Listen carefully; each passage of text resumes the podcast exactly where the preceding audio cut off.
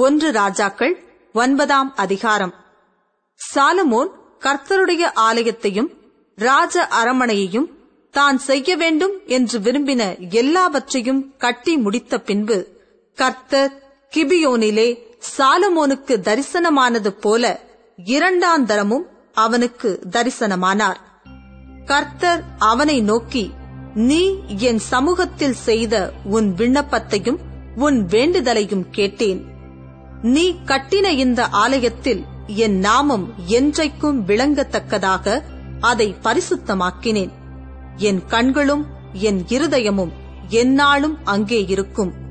நான் உனக்கு கட்டளையிட்ட எல்லாவற்றையும் நீ செய்து என் கட்டளைகளையும் என் நியாயங்களையும் கைக்கொள்ளும்படிக்கு என் சமூகத்தில் மன உத்தமமும் செம்மையுமாய் உன் தகப்பனாகிய தாவீது நடந்தது போல நடப்பாயானால் இஸ்ரவேலின் சிங்காசனத்தின் மேல் உட்காரும் புருஷன் உனக்கு இல்லாமற் போவதில்லை என்று உன் தகப்பனாகிய தாவீதோடே நான் சொன்னபடியே இஸ்ரவேலின் மேலுள்ள உன் ராஜ்யபாரத்தின் சிங்காசனத்தை என்றைக்கும் நிலைக்க பண்ணுவேன். நீங்களும் உங்கள் பிள்ளைகளும் என்னை விட்டு பின்வாங்கி நான் உங்களுக்கு முன்வைத்த என் கற்பனைகளையும் என் கட்டளைகளையும் கைக்கொள்ளாமற் போய் வேறே தேவர்களைச் சேவித்து அவைகளை பணிந்து கொள்வீர்களாகில் நான் இஸ்ரவேலுக்கு கொடுத்த தேசத்திலே அவர்களை வைக்காதபடிக்கு நிர்மூலமாக்கி என் நாமம் விளங்க நான் பரிசுத்தமாக்கின இந்த ஆலயத்தை என் சமூகத்தை விட்டு தள்ளுவேன். அப்பொழுது இஸ்ரவேல் சகல ஜனங்களுக்குள்ளும் பழமொழியாகவும் வசைச்சொல்லாகவும் இருப்பார்கள். அப்பொழுது உன்னதமாயிருக்கிற இந்த ஆலயத்தை கடந்து போகிறவன் எவனும் பிரமித்து பகிடியாய் ஈசலிட்டு கர்த்தர் இந்த தேசத்துக்கும் இந்த ஆலயத்துக்கும் இப்படி செய்தது என்ன என்று கேட்பார்கள். அதற்கு அவர்கள் தங்கள் பிதாக்களை எகிப்து தேசத்திலிருந்து புறப்பட பண்ணின தங்கள் தேவனாகிய கர்த்தரை விட்டு வேறே தேவர்களை பற்றிக்கொண்டு அவர்களை நமஸ்கரித்து சேவித்தபடியினால் கர்த்தர் இந்த தீங்கை எல்லாம் அவர்கள் மேல் வரப்பண்ணினார் என்று சொல்லுவார்கள் என்றார்.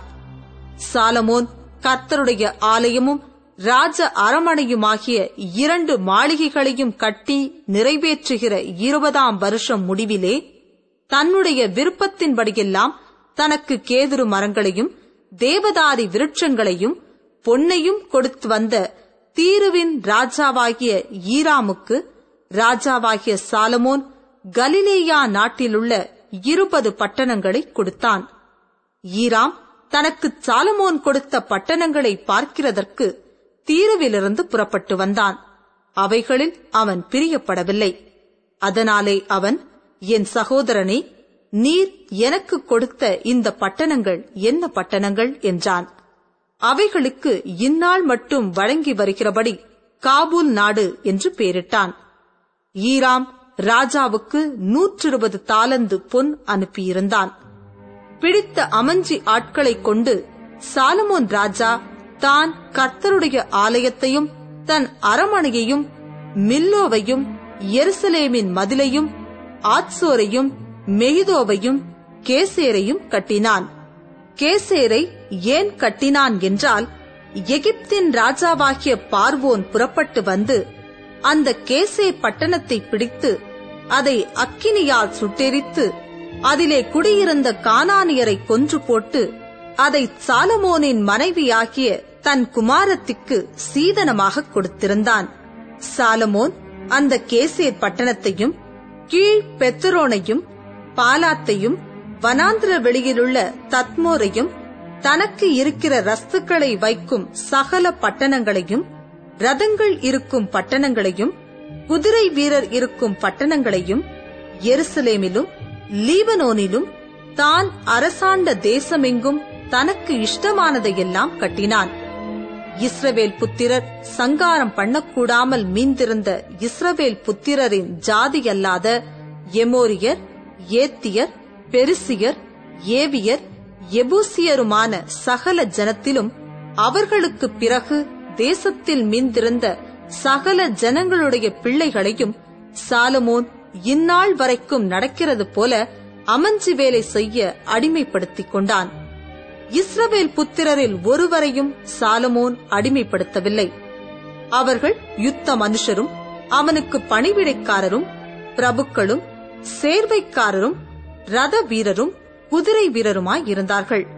ஐநூற்று ஐம்பது பேர் சாலமோனின் வேலையை விசாரித்து வேலையாட்களை கண்காணிக்கிறதற்கு தலைமையான விசாரிப்புக்காரராய் இருந்தார்கள். பார்வோனின் குமாரத்தி தாவீதின் நகரத்திலிருந்து சாலமோன் தனக்கு கட்டின தன் மாளிகையிலே குடிவந்தாள். அப்பொழுது மில்லோவை கட்டினான். சாலமோன் கர்த்தரின் ஆலயத்தை முடித்த பின்பு அவருக்கு கட்டின பலிப்பீடத்தின் மேல் வருஷத்தில் மூன்று முறை சர்வாங்க தகன பலிகளையும் சமாதான பலிகளையும் இட்டு கர்த்தரின் சன்னதியில் இருக்கிற பலிப்பீடத்தின் மேல் தூபம் காட்டி வந்தான். ராஜாவாகிய சாலமோன் ஏதோம் தேசத்தில் சிவந்த சமுத்திர கரையிலே ஏலோத்துக்கு சமீபத்தில் உள்ள எசியோன் கேபேரிலே கப்பல்களைச் செய்வித்தான். அந்த கப்பல்களில் ஈராம் சமுத்திர யாத்திரையில் பழகின கப்பல் ஆட்களாகிய தன் வேலைக்காரரை சாலமோனுடைய வேலைக்காரரோடே கூட அனுப்பினான். அவர்கள் ஓப்பீருக்கு போய் அவ்விடத்திலிருந்து நாநூற்று இருபது தாலந்து பொன்னை ராஜாவாகிய சாலமோனிடத்தில் கொண்டு வந்தார்கள்.